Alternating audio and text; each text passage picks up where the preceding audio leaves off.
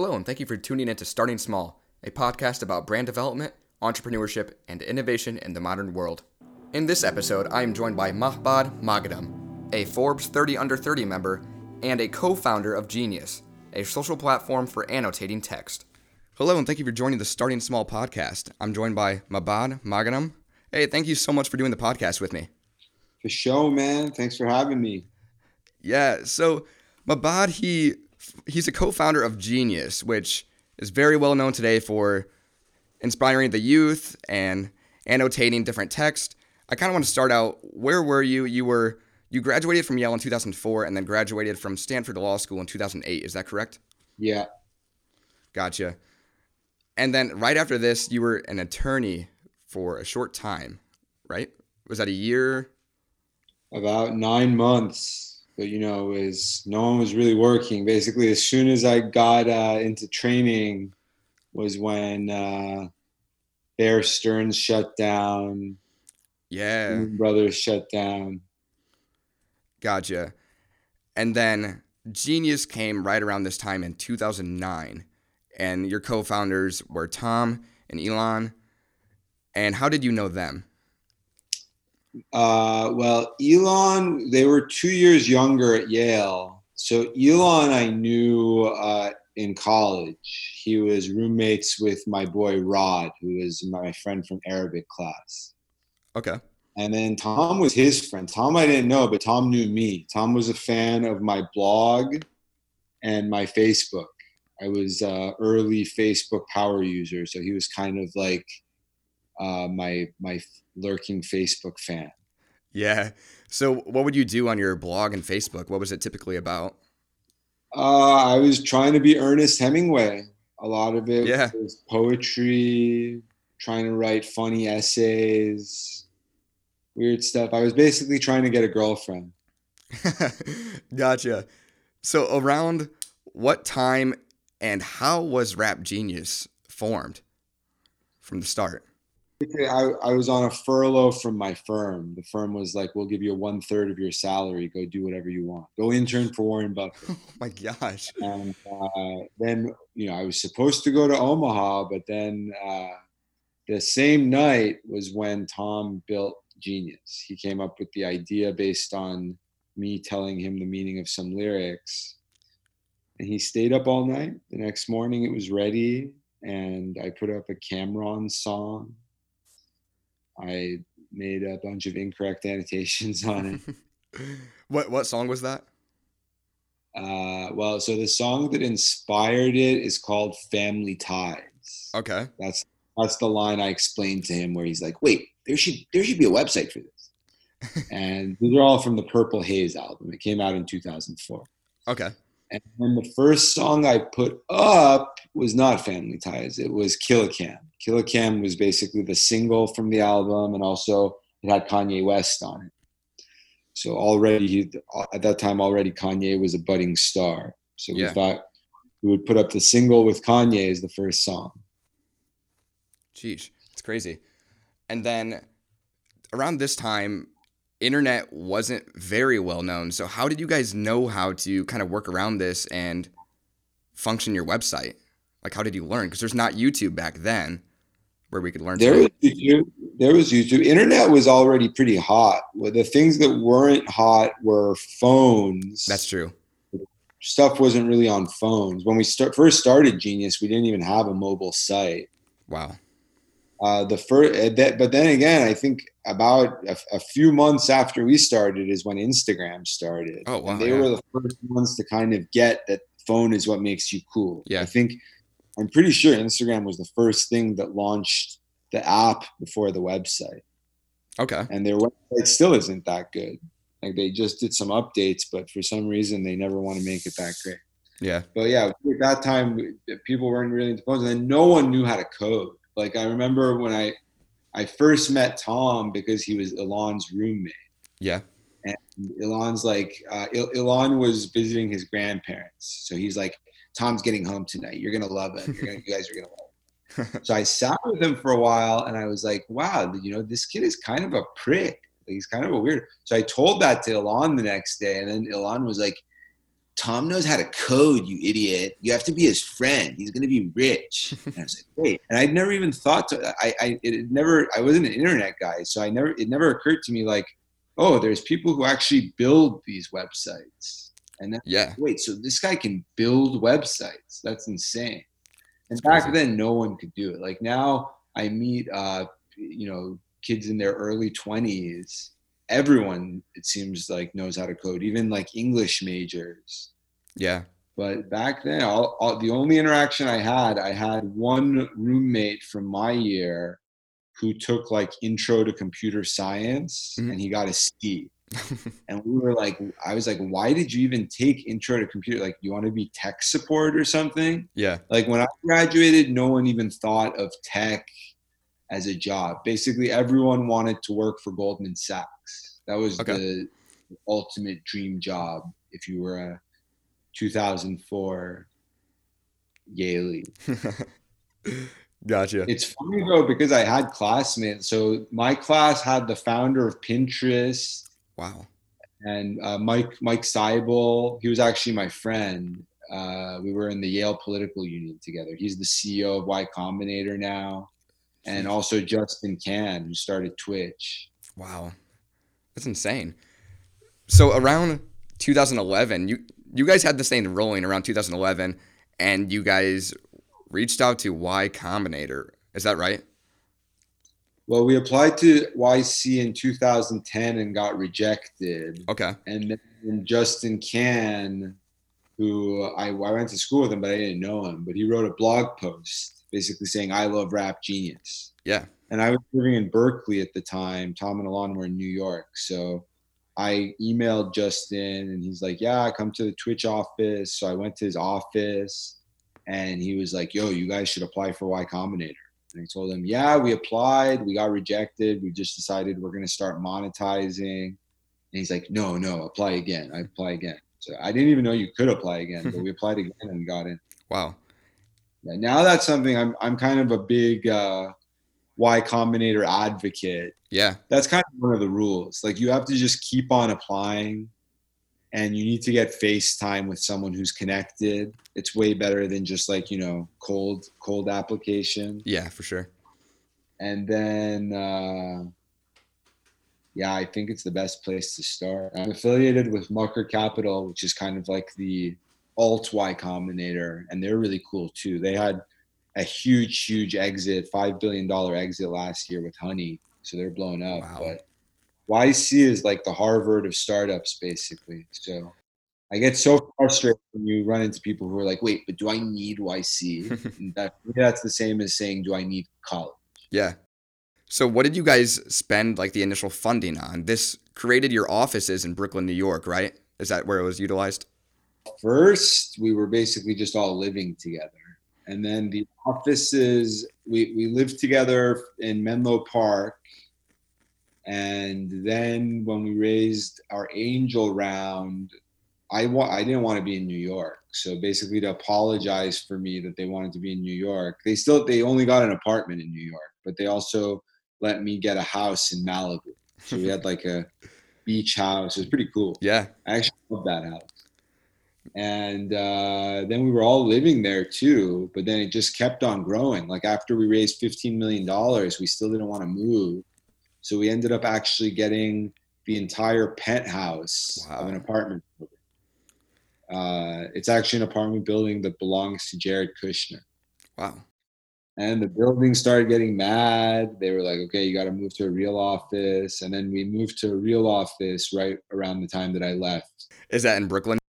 It's the other Brooklyn. The place I live is where our OG office was in Williamsburg. Okay. Now it's in Gowanus. In general, tech stuff, though, office is not. A lot of people in Y Combinator spend it just on where they live because, why not? That way it's like, tax-free perk. But in general, for startups, your only expense is salary. That's the only thing you raise money for. Yeah. And if you have people who are willing to just work for equity, you basically never need to raise money. Okay, so back to Rap Genius. Who were a couple of your first investors outside of Y Combinator say such as rappers who were annotating their own lyrics and came in and saw this project that it was booming and wanted to invest themselves. Ashton was our first investor. The first guy who we pitched to, I forgot his name, Ron Rofe. He's like an Israeli baller. He like you know, gets tables at all the nightclubs. So we pitched to him just because we were like, this guy's cool. We want him to invest just so he'll be cool. And then he said no. He tried to get like a low ball. He tried to get a low ball deal. Oh, no. But then I think he hooked us up with Ashton. He was homies with Ashton. Well, also, Ashton was really into it at Demo Day. He came to Demo Day, and then he said the reason why he decided to invest is he was mentoring an R&B singer. Yeah. And then right when he was talking with his partner about Rap Genius, right when they were talking about us, the kid he was mentoring sent him a Rap Genius link. Okay. Not even about the site. It was big. He wanted to tell him Lil Wayne gave you a shout out on his new song. Like Lil Wayne mentioned Ashton Kutcher on his song Blunt Blowin'. Yeah. Yo, check it out. Lil Wayne talks about you in this song. And then he sent him a link to the Rap Genius annotation. That's awesome. Of the song. So he was our first investor. He invested at a good valuation. He allowed us to get other celebrity. He's the one, I think his partner is the one who introduced us to Troy Carter. Troy Carter is like the biggest music industry tech baller. He knows all of the music industry people. And then he introed us to Nas. Okay. And like Nas investing, that's kind of what the site has turned into. We built verified accounts for Nas. And now that's the main thing people know. A lot of people don't even know Genius is a community. They just think it's where artists go and make a video telling you what their lyrics mean. Yeah, so who can go on Genius and annotate? You sign up and you start annotating stuff. That's just if you're a fan, you know, you can annotate the new Playboi Carti song or whatever. Yeah. And if you're a rapper, even if you're just a up and coming, getting started, you can go put up your lyrics and annotate them. And if you're even somewhat legit, like, you know, if you have a SoundCloud and stuff, we'll give you a verified account, but it's still not the same as like the verified account that Nas and Eminem get. Yeah, gotcha. Well, that's all the product on the site. Like I'm saying, a lot of people don't even know that exists anymore. Nowadays, Genius is most popular for the YouTube channel. Yeah. And the YouTube channel is just basically a first-person interview with a famous artist behind a yellow screen, and they tell you what the lyrics mean. What's your opinion on the videos? Do you think it's very beneficial towards the site? Do you like it? I'm all about verified. I'm just trying to make it so that everyone is using the product too. Absolutely. Like, I definitely don't think there are many videos for people who don't use the product. Yeah. I think we at least do some lip service. Like if we want to make a video with someone hot, we at least get them to sign up and write some stuff on the site too. Yeah. But I wish it was more based on that. Like that's my job. I don't get paid by Genius, but you know, I'm still a big shareholder and I'm just kind of the face of the site. I'm the only founder who's active on Instagram. So a lot of rappers, like every day I have like, you know, popular rappers hitting me up. Like, let me do a video. And I'm like, okay, go put up your lyrics. And if they get 1 million views, we'll do a video. Yeah. They're like, wait, I can put it up? I can sign up? Like, no one even knows you can do that anymore. Yeah. For me, I am a early 20, and I'm realizing that the videos are gaining a lot of hype currently. And a lot of my friends, and especially around universities, that is like what's talked about because you gain a lot of intimacy between your favorite artist. And I was wondering, how do they select the artist? If you know personally, how do they select the artist for the videos now? It's what's hot, but it is also based on what's trending on the site. Okay. If it was up to me, it would only be like, basically the rule that I think there should be is we interview anyone who gets 1 million views. On Genius, that right? Yeah, that basically puts you in the top 1%. Yeah. And then if something is popular on Genius and it's just generally hot, then those should be the featured videos. Yeah. Like one thing that I like is it still isn't just like tip top. Like we do a lot of videos that never make the front page. So that's cool just to have like, have it still be kind of crowdsourced. For sure. But then people like it because it's elite. That's why they like it more than just putting up their own lyrics. Yeah. It sucks. It's kind of, it's the same reason like with Everpedia, I'm like, make your own page. And they're like, why can't I make a Wikipedia? I say, because Wikipedia will delete it. And they're like, well, I don't want a page unless Wikipedia decides I deserve it. But people are addicted. People are still, you know, the cool thing about the internet is you don't need to have the person up top tell you everything. Like we can just tell each other stuff. But then people still crave the media aspects. People want to be told what to do. Like Reddit tried to launch a site called Upvoted. They basically wanted a site where they tell you what the best stuff on Reddit is. Mm-hmm. And that never took off. I think like the Reddit, they're too much about the crowd. So people felt kind of hostile towards the Reddit media site. But that's basically what Verified is for us. Verified is like our version of Upvoted. Yeah. So I don't think a lot of people understand, but Genius is not just lyrics. You guys also offered like poetry and books and different plays. Is that correct? What did you guys offer besides the lyric side, besides the music? Well, yes and no. Yeah, when I was there, so when Andreessen Horowitz invested, they actually wrote a long essay. Andreessen wrote a long essay about how he wants Genius to become the universal annotator. Yeah. And he said he wanted annotation built into Mosaic. But then we never got a lot of traffic with non-lyric stuff. And then with the web annotator side of like being able to annotate stuff that's not even on the site, we actually got some hostility. Like there was a guy who built something called Genius Defender. He built something that it blocked people from being able to use Genius to annotate your blog or your website. Wow. So it still is around. Like even the web annotator still exists, I think. And then all of the Bible and the poetry and, you know, the great works of literature are still all up on the site, but it's basically not what we advertise. Yeah. If you go to the app, if you go to the homepage, it basically makes it seem like all we do is lyrics. Yeah. So how did you guys, just the three of you, going to kind of back to the start. So how did you guys first initially launch this idea? Was it you guys created that? I know you had that rap in mind. Did you just launch that on a website because Elon knew how to program websites?